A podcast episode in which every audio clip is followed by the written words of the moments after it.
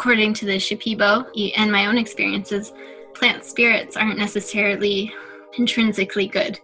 They have both a light and a dark side, and that they can be used for both. So the Shipibo consider them to be neutral spirits. So, can ayahuasca be used to gain power? Yes. Can it be used as a tool of capitalism? Maybe. Does ayahuasca like humans? Not necessarily. And I think that's why it's important to treat the medicines with a lot of respect. Welcome to Voices of Esalen. I'm Sam Stern. My guest today is Laura Dev, a postdoctoral scholar in public political ecology whose work investigates the relations and practices surrounding ayahuasca, a psychoactive plant mixture, focusing on the pathways by which plants, rituals, and knowledge associated with the use of ayahuasca travel between Shipibo communities in the rural Peruvian Amazon and the global north. We chat about global ayahuasca tourism, changing native landscapes, socially responsible use, and receiving wisdom and sometimes even writing advice from plants. So, Laura, for your dissertation research, you're using a multi species ethnography approach to investigate conditions surrounding ayahuasca. The challenges and opportunities indigenous communities are faced with regarding the commodification of their plants and rituals. I would love to hear more about your research regarding this connection between the cultures of the rural Peruvian Amazon and California. Sure. So, yeah, for my dissertation, and now um, the dissertation is going to be turning into a book that I'm writing now. I'm looking at the commodification of ayahuasca. Um, I did my field work over five years in in Shipibo communities in the Peruvian Amazon. And in these communities, ayahuasca tourism has become an important industry. In particular, I was interested in understanding, for one, how the plants themselves were participating in these processes. Um, and also how relationships between plants and people are changing as a result of the commodification of ayahuasca. And then, secondly, I was also interested in seeing how Shipibo relationships with outsiders were changing and whether or not this global ayahuasca phenomenon should be simply seen as an extension of the other extractive industries that have passed through the Amazon since the early colonization of the Americas, or whether it's somehow different. Oh my gosh, well, that's super interesting. Would you mind walking me through a little bit of that, kind of unpacking the, the notions that you've set forth? I'd love to hear about first uh, the plants themselves, and kind of was hoping that you could you could start by couching this discussion in an explanation of what ayahuasca is, where where this comes from, what it consists of. Sure. So ayahuasca is typically a mixture of two plants: a vine, Banisteriopsis caapi, and a shrub, Chacruna which is Psychotria viridis, that come from the Amazon. And they're used traditionally by many different indigenous peoples of the Amazon. And they're cooked together. The two plants are cooked together into a really concentrated liquid solution. There's other plants that are sometimes added, or like in Colombia, there's some there's a different mixture, yahe, which is a different plant instead of chacruna. But um, the, the chemistry of the two plants work together to produce the psychoactive and psychedelic effects that include visions, synesthesia, nausea, vomiting, diarrhea, and other kind of intense things for the body to experience, but also potent healing. So for um, for the indigenous groups that use it, some use them for different purposes. Some use it more communally. They can use it to promote success in hunting or for spiritual purposes. But the Shipibo, who I studied with, use it more in a healing context. So the ceremonies are led by a healer, and then the patients traditionally actually don't drink ayahuasca along with the healer. The healer sings icaros to them, which are healing songs, and the patients then receive the icaros, which which are responsible for the healing. And then the Shipibo also use it for dieting teacher plants. So for the Shipibo, plants and trees are teachers and healers. So in order to learn from a certain tree, for example, they have to prepare the body in a certain way by abstaining from certain foods and activities. And then ayahuasca can be taken to help facilitate the connection between the tree and that person. And that's the process that healers use to learn how to heal. They learn it directly from the plants that are teaching them. Very interesting. Yeah, so you, you, you, kind of started off your, your explanation of your dissertation research by speaking about the, the plant's participation in this. And, and I was just one, I would love to hear a little bit more of the elaboration, like the plant perspective. Yeah, so it's a little bit of a blend of like my perspective on how the plants are participating because the plants, we can see these as plant spirits that are in these deep relationships with healers and other people who are dieting plants are influencing these practices. And a lot of the rules around taking ayahuasca are the practices themselves and the icaros are learned directly from these plant spirits. The the plant spirits and the healers and the patient all kind of co constitute this healing process. And there's ways in which the plants influence people outside of the healing context through like their economic relations. And so part of what I'm also looking at is how these plants influence the shape of their own economies through the relationships that they have with people, which is a little bit complicated, but but yeah, it's really interesting to think about, for example, why has ayahuasca's economy developed the way it has or like why has it not taken the same trajectory as other psychedelic medicines even like if you look at the difference between the ayahuasca economy and the psilocybin economy, that you see like a very different um, structure as to how these medicines or, or substances or plants are spreading throughout the world. Or if you compare ayahuasca to coca, which coca is also grown in the Amazon, you know, it comes from the Andes, but now it's grown a lot in the Amazon. But it's it travels through a completely different economic network than ayahuasca does. And ayahuasca, for the most part, has traveled along with its ceremonies, so it's still taken ceremonially, even when it's taken in the north, in the global north. By thinking about like the chemical expressions of the plants, as chemicals are how these plants communicate. Not the only way that they communicate, but it's one of the ways that they communicate with each other, with other beings. So, what is it about these different um, expressions of the plant that have shaped these economies in different ways. Right. Well, you bring up a really interesting point when I think about the economy that's based around ayahuasca versus the economy that has sort of sprouted up regarding, let's say, psilocybin. They are really different. And it seems that if I had to guess, I'm kind of more of an amateur, but if I had to guess, the economy that's built around ayahuasca is one more about uh, ceremony. And the economy built up around psilocybin is more around, and when I say ceremony, I mean group ceremony. And the economy based on psilocybin seems more like it's getting synthesized and used within the psychotherapeutic framework often. Would you mind speaking a, a bit about that?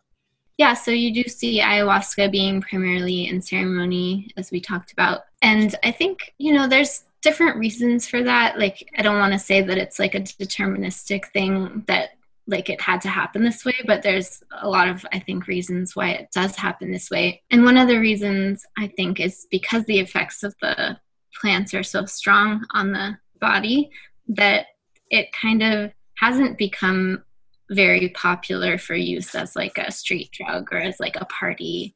So um, that's not to say that some people don't do that. Like I think that like maybe like I know people who you know bought the ingredients off the internet when they were in college and like made their own batches and tried it. But they didn't usually like continue to try it after that um, it, it, outside of an experience, a ceremonial context. And so so i think partly that and also partly because of the the way that it's become popular globally or like the media attention that it's gotten has been through these ceremonies that are often indigenous but there's also a lot of other different types of ceremonies that that have spread throughout the world and also like new types that are continuing to to arise around the use of the plant. So I think that makes it really different when we think about economies because it's not just the plant materials that are pla- passing hands, but also these like ceremonial expertise. And you have that requires a lot of logistics to transport. Also, part of it is like the it's not very easy to mass produce. The vines require trees to climb, they grow in specific habitats. It's not that easy to domesticate the vines or to like plant them in a monoculture whereas psilocybin you can grow in your bedroom if you want to. So there's like there's all of these kind of different aspects as to like the ecology of the plants the relationship it has with bodies and then also its cultural context and cultural relationships that have grown around it that affect these economies and how they're working Right. Yes. Yes. And culture. That kind of leads me to my my next question. I want to ask you why you think ayahuasca has become so attractive to a certain sect of Westerners in recent years, in opposition to other times like the 1960s, when in America at least, LSD was clearly the fan favorite. And now ayahuasca has achieved a certain popularization. So I, I, I would ask you to sp- speculate around that. Sure. Yeah. And, you know, it is just speculation, but I think a lot has to do with what is accessible to people. So some people like William S. Burroughs in the 60s were traveling to Peru to take ayahuasca, but for the most part, people didn't know that much about it or have access to it back then. Um, so, and now there's this whole tourism industry in South America around facilitating experiences for foreigners.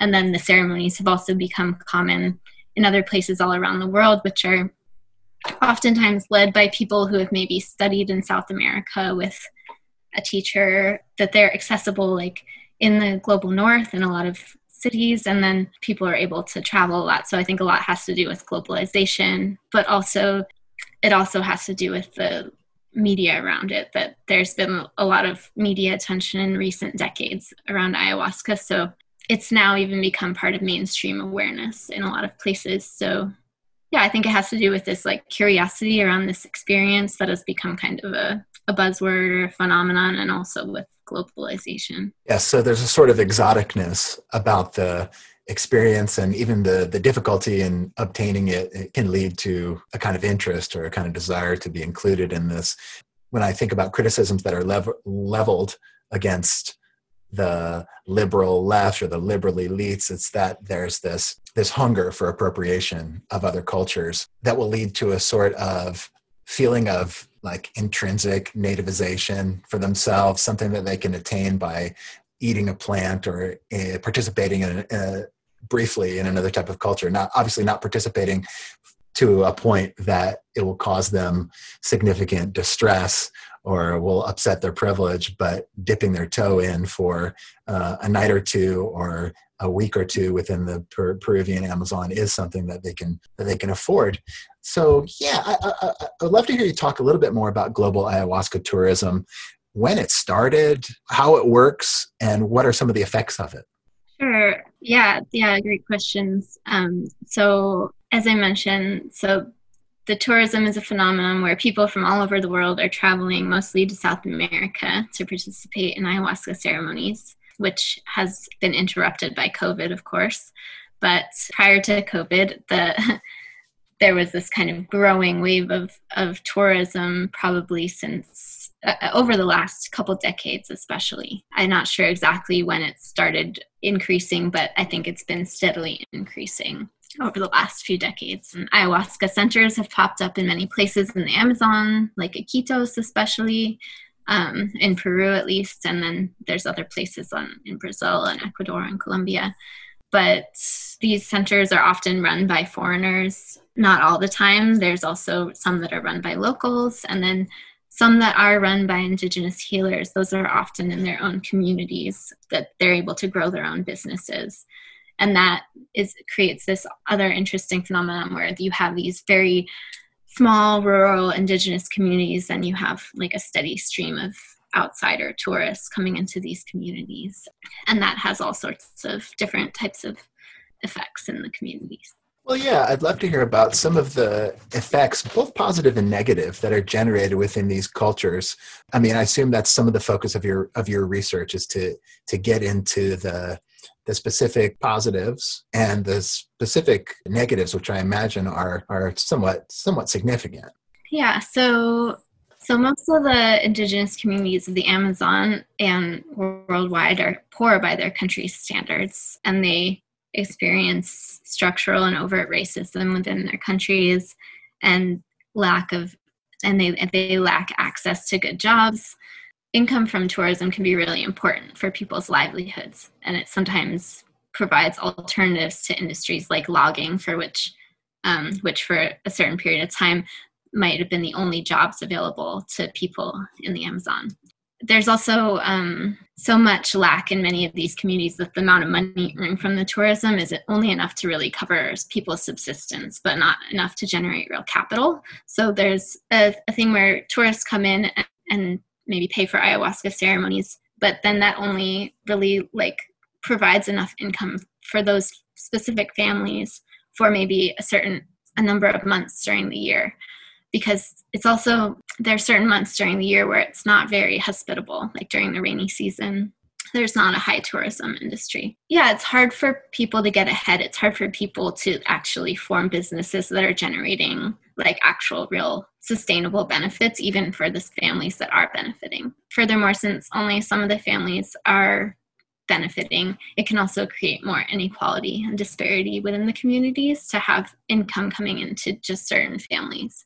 But in the best instances, the presence of outsiders can be positive for the whole community, like when they're really engaging in the struggles of the community through things like helping supply clean water for the community through like a water filtration system that they set up or um, helping to supply the local health post with medicines or like other kind of community projects that are things that like maybe the whole community needs and is asking for and that these foreigners are sometimes able to pool together their resources to make these things happen.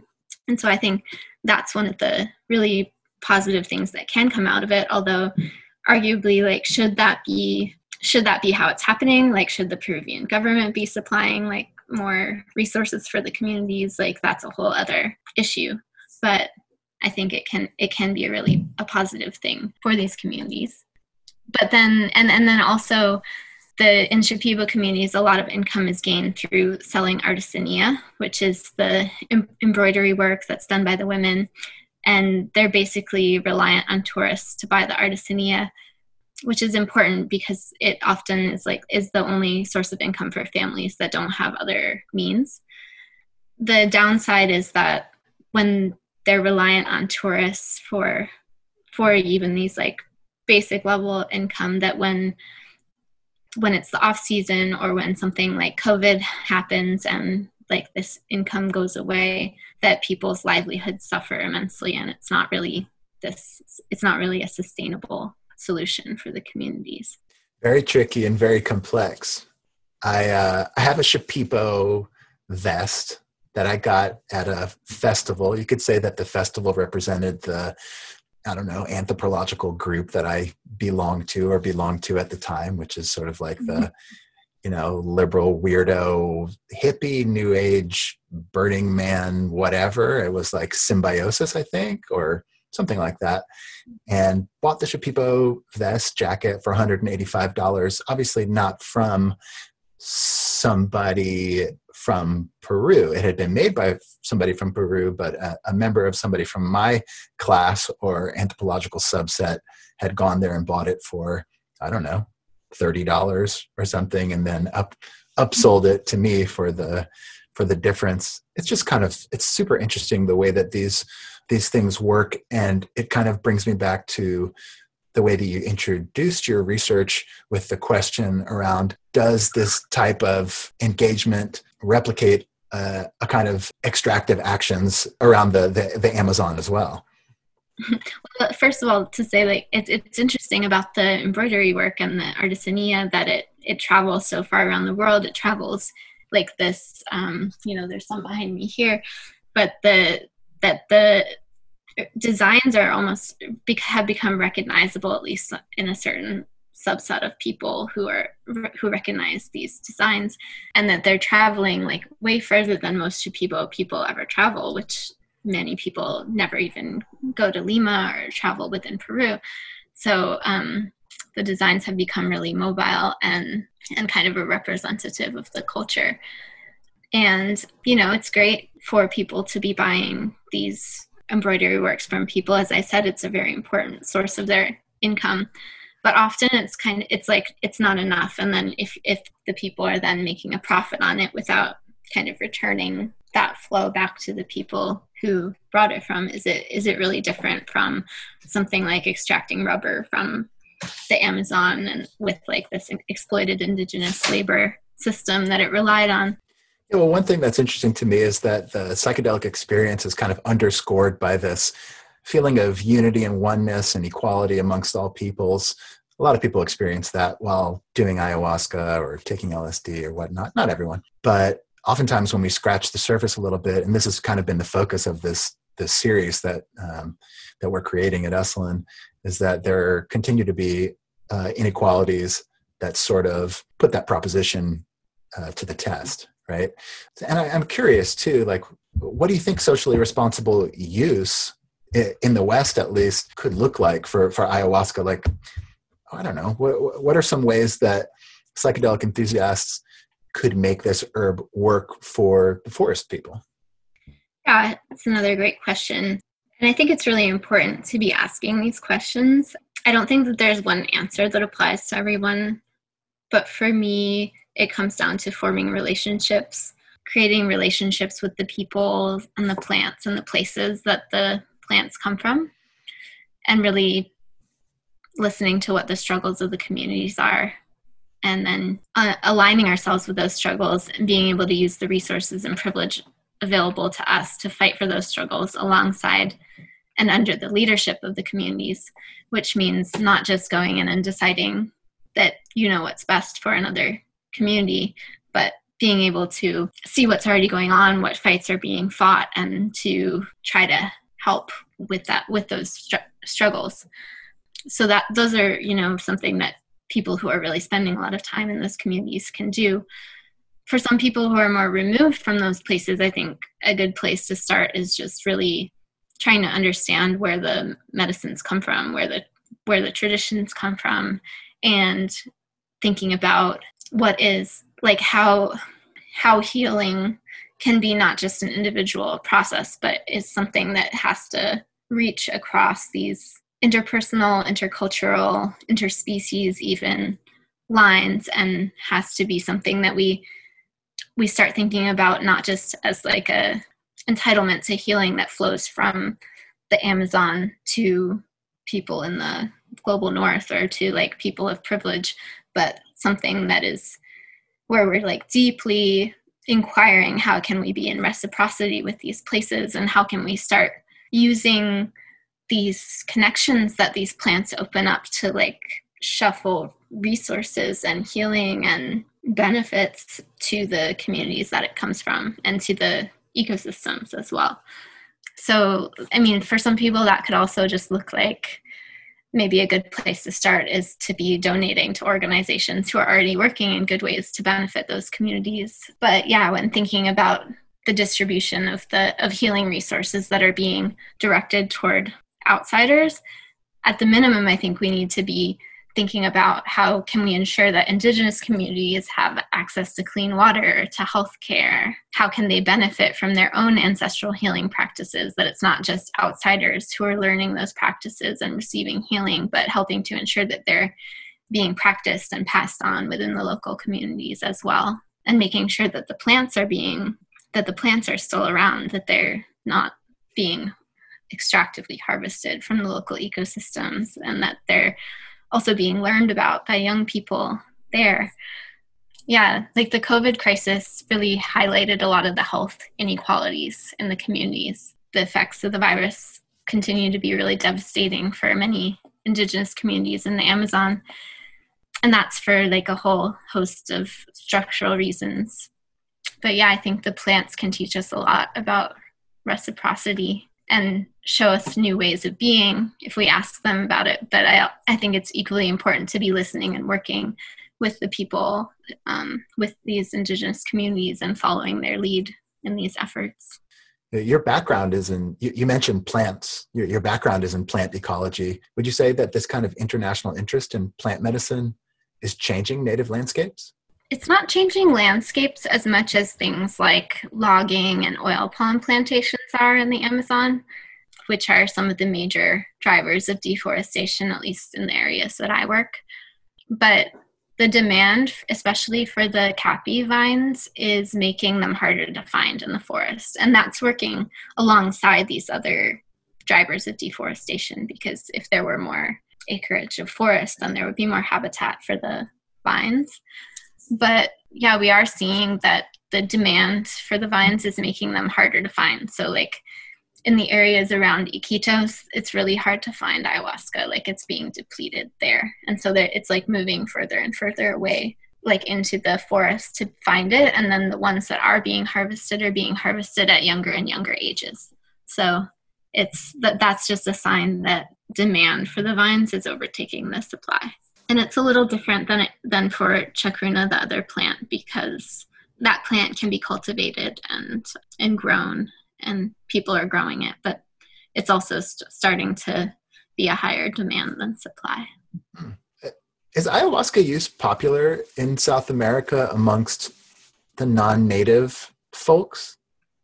Um, yeah, I think it can be. It depends. It's it's often treated with a lot more fear and respect than I think it is sometimes among foreigners. So even if even in Pucallpa, I worked in, in Pucallpa or outside of Pucallpa, and like generally everybody there knows what ayahuasca is, knows about it. Maybe they've experienced it. A lot of people don't drink it personally, but a lot of people have or do. I would say more common because, as I mentioned earlier, the kind of traditional way to take it would be that the healer actually drinks ayahuasca and then sings Icaros to somebody who is in need of healing. So it is fairly common for even non Indigenous people in Peru or in that area to seek out a healer. Like it could be for even something like bad luck or relationship troubles, or maybe it's for an illness or something but they might go to to see a Shipibo healer and sit in a ceremony, but not necessarily drink ayahuasca. You know, coca became a huge issue politically within Bolivia uh, years ago with uh, Evo Morales, if I'm if I'm not mistaken. I want to ask you if there's any sort of discernible political impact on the South American cultures that are playing host to ayahuasca ceremonies.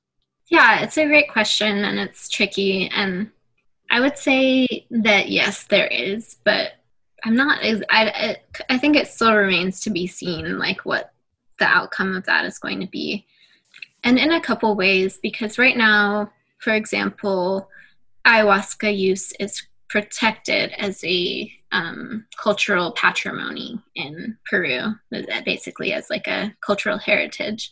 But there has been talk by some people who are afraid that because there have been some instances of um, of like deaths associated with the incorrect use of ayahuasca, and so people are afraid that if if there's not some sort of um, regulation on how ayahuasca is being consumed and like safe practices and ensuring that people are experienced practitioners and that sort of thing that there could be some backlash or like that it could end up affecting people's ability to continue to consume it legally in the future and then like another side of that question is that i, I do see that even in Shipibo politics, there's an increasing tendency for outsiders to get involved in Shipibo politics, for better or worse. So yeah, I don't think I don't think that we know exactly what, how it's going to play out, but I do see that it is influencing politics.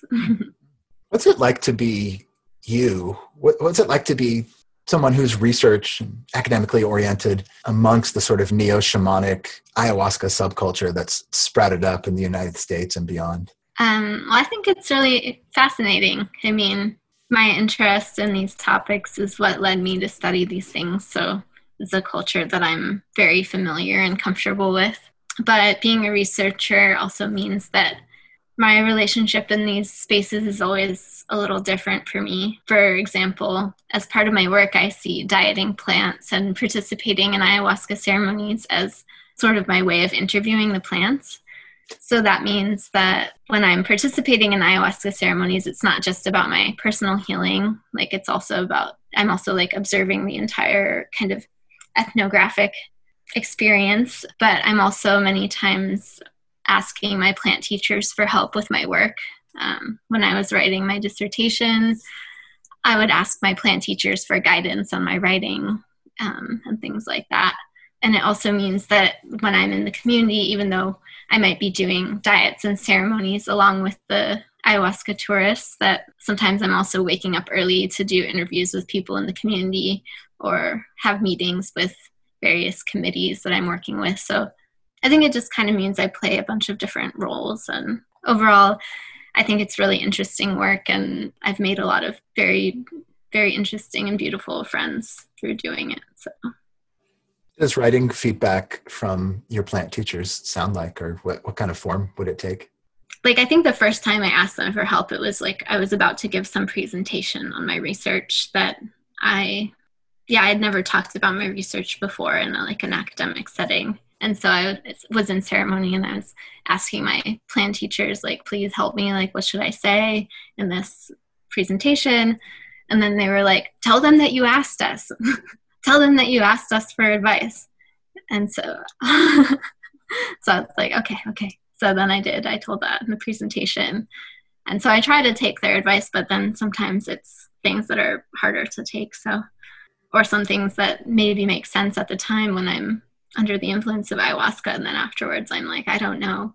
But also like it it also looks like there have been diets that I've done where I've been working and kind of asking advice of the plants to help me with my research and they just keep giving me ideas or like I just will come out of the ceremonies with like pages and pages of ideas of things like basically like a to-do list of things that i have to do that have just like come to me during the night and so i i'll end up like not sleeping very much and just like writing writing down all of these things and adding them to my list and it's it's really interesting to see how like the different connections of my work have grown out of those lists that i've made during those times I think just the idea of kind of interspecies or intergenus communication between humans and plants is absolutely fascinating. Again, your background is in plant ecology and you have a kind of a this deep connection you're dedicating your life and your work towards the plants and mentioning that you kind of take more than your personal healing in a ceremony into account. You take the question of how, the plants are doing into account. It's obvious to me that like our society is deeply lacking this ability to to speak and to consider anything outside of the homo sapiens right? If we had more connection more listening to plants and trees for example then i don't think it would be possible to engage in such extractive uh, methodologies like in the, the amazon. I don't know. I, i'm kind of looking for your thoughts around how it works that we can communicate with with plants. Mm. yeah.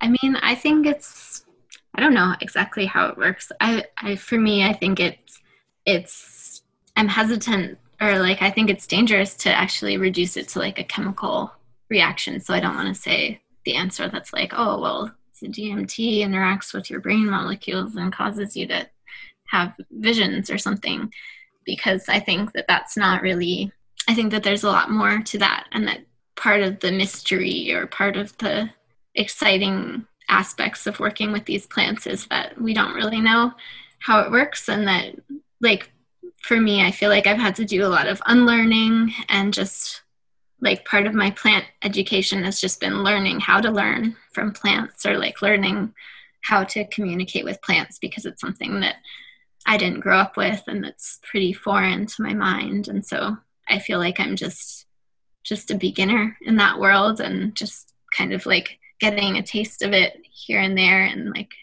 finding those places of connection and it feels really gratifying and and satisfying and special. So I think that a lot of us are kind of hungry for that type of spiritual connection and that it does provide us with with that if that's what we're looking for love to hear your take on the future of this plant, on this this brew. Every good psychedelic cheerleader, I'm one to be sure of, has somewhat evangelical nature to them. And in other words, we believe whether it's stated clearly or whether it's sort of subtextual, that various alkaloids may be our last best hope to change ourselves, perhaps save the planet. What say you? What is ayahuasca poised and positioned to do with our cooperation? Good question. yeah. Can ayahuasca change the world? Sure. Yeah, I think it's changing the world. I think it's helped a lot of people heal, and I think that the impacts are real. But I also tend to treat these types of claims cautiously because, for a few reasons. For one, I think that ayahuasca might not be good for everyone, that it can have serious risks and shouldn't be taken lightly. So I don't, I'm not one of the people that just says, oh, you have a problem, take ayahuasca. And then, secondly, that according to the Shipibo and, and my own experiences, that plants aren't necessarily, or like plant spirits aren't necessarily intrinsically good that they have both the light and the dark side and that they can be used for both. So the Shipibo consider them to be neutral spirits. So can ayahuasca be used to gain power? Yes. Can it be used as a tool of capitalism? Maybe. Does ayahuasca like humans? Not necessarily. And I think that's why it's important to treat the medicines with a lot of respect. Part of the like guidelines of taking these plants is because you're trying to like win win over the plants so that they will help you but if you don't respect the plants they can actually like harm you and wreak havoc. And on the on the other side if you come to them with intentions to do harm like that's how shamanic warfare works in the amazon is that they use the powers of plants to cause harm to other people. So that's why it's also important to always be clear with our intentions.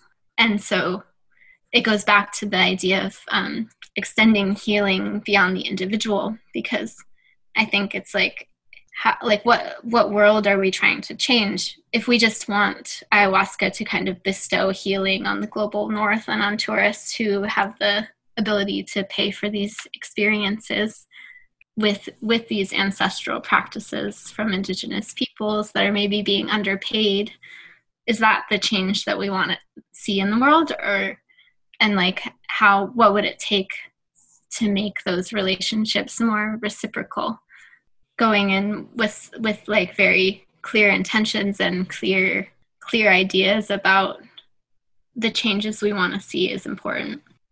At the same time like believing that there's things to be learned from the plants that we don't just go in with our own intentions and like ideas about how we want things to change but that we're really receptive and humble to like receiving the wisdom and the healing from the plants and being willing to act on it and like listen to the guidance that they give.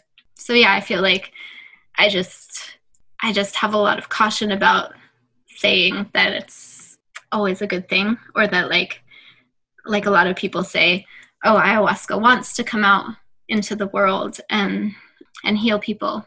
And I don't I'm not saying that that's not true but I'm also recognizing that that's how capitalism works. Like capitalism is an extractive machine that like takes takes plants and energies out of places and brings it to other places. And so and capitalism is so powerful. So are we going to say that this is ayahuasca's desire to to come out of the world when maybe it's just like a capitalist process that's happening?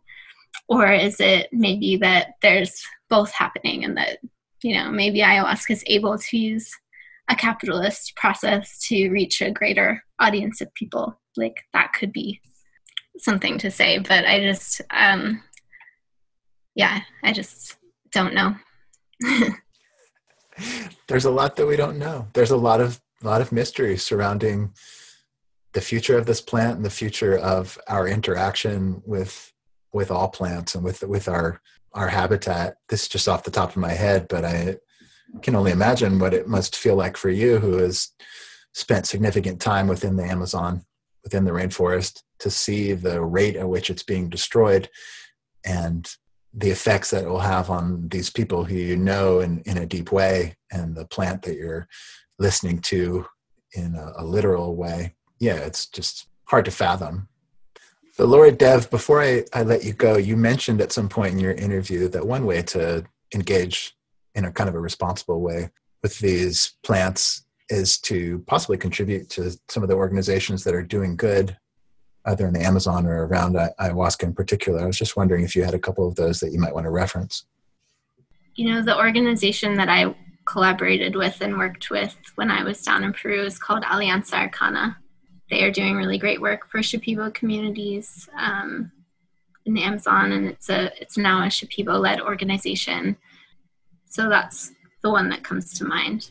And then there's a lot of other great organizations, but um, yeah, I would encourage people to look at small organizations that are led by local community members and to especially indigenous led organizations that are important to support maybe under resourced mm.